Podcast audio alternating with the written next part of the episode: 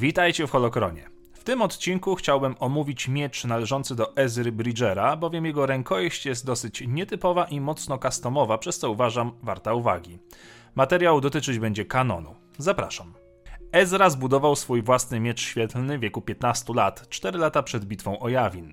Broń była hybrydą blastera i miecza świetlnego, co pozwalało mu brać udział w walce na miecze świetlne, ale także w strzelaninach. Ostrze miecza świetlnego było lekkie i szybkie, co pasowało do szybkości i rozmiarów Bridgera. Komponent blastera powstał w wyniku braku umiejętności Ezry w odbijaniu strzałów swoim ostrzem. Tryb blastera, który wymagał odłączenia ostrza miecza świetlnego, ponieważ Powerpack nie był w stanie obsłużyć obu naraz, wystrzeliwał ogłuszające pociski, dając Bridgerowi czas na ucieczkę w razie niebezpieczeństwa. Członkowie zakonu Jedi nigdy nie zbudowaliby takiej broni i chociaż niektórzy knąbrni Jedi używali blasterów, te nigdy nie były tolerowane przez Radę Jedi. Jednak Bridger nie był typowym Jedi i cenił sobie przede wszystkim przetrwanie, a nieco mniej tradycje zakonu. Dodatkowo użycie miecza świetlnego w epoce Imperium Galaktycznego przyciągało zbyt dużą uwagę, więc Bridger robił to tylko w ostateczności. Wbudowana funkcja blastera dawała mu możliwość angażowania się w walkę bez ujawniania swojej tożsamości i zapewniała przewagę w konfrontacjach, której nie mieliby inni Jedi. Niepozorny design i użytkowy wygląd sprawiły, że znacznie rzadziej można było go rozpoznać jako miecz świetlny. W sercu miecza znajdował się kryształ Kyber, który Bridger otrzymał w świątyni Jedi na Lotal.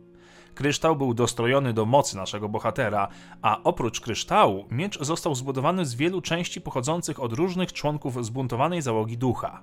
Kanan, mistrz Bridgera, posiadał zapasowe części miecza świetlnego, które znalazł w ciągu ostatnich 15 lat. Sabine Wren podarowała obwody modulacyjne i bramę energetyczną. Chopper podarował ogniwo elektryczne.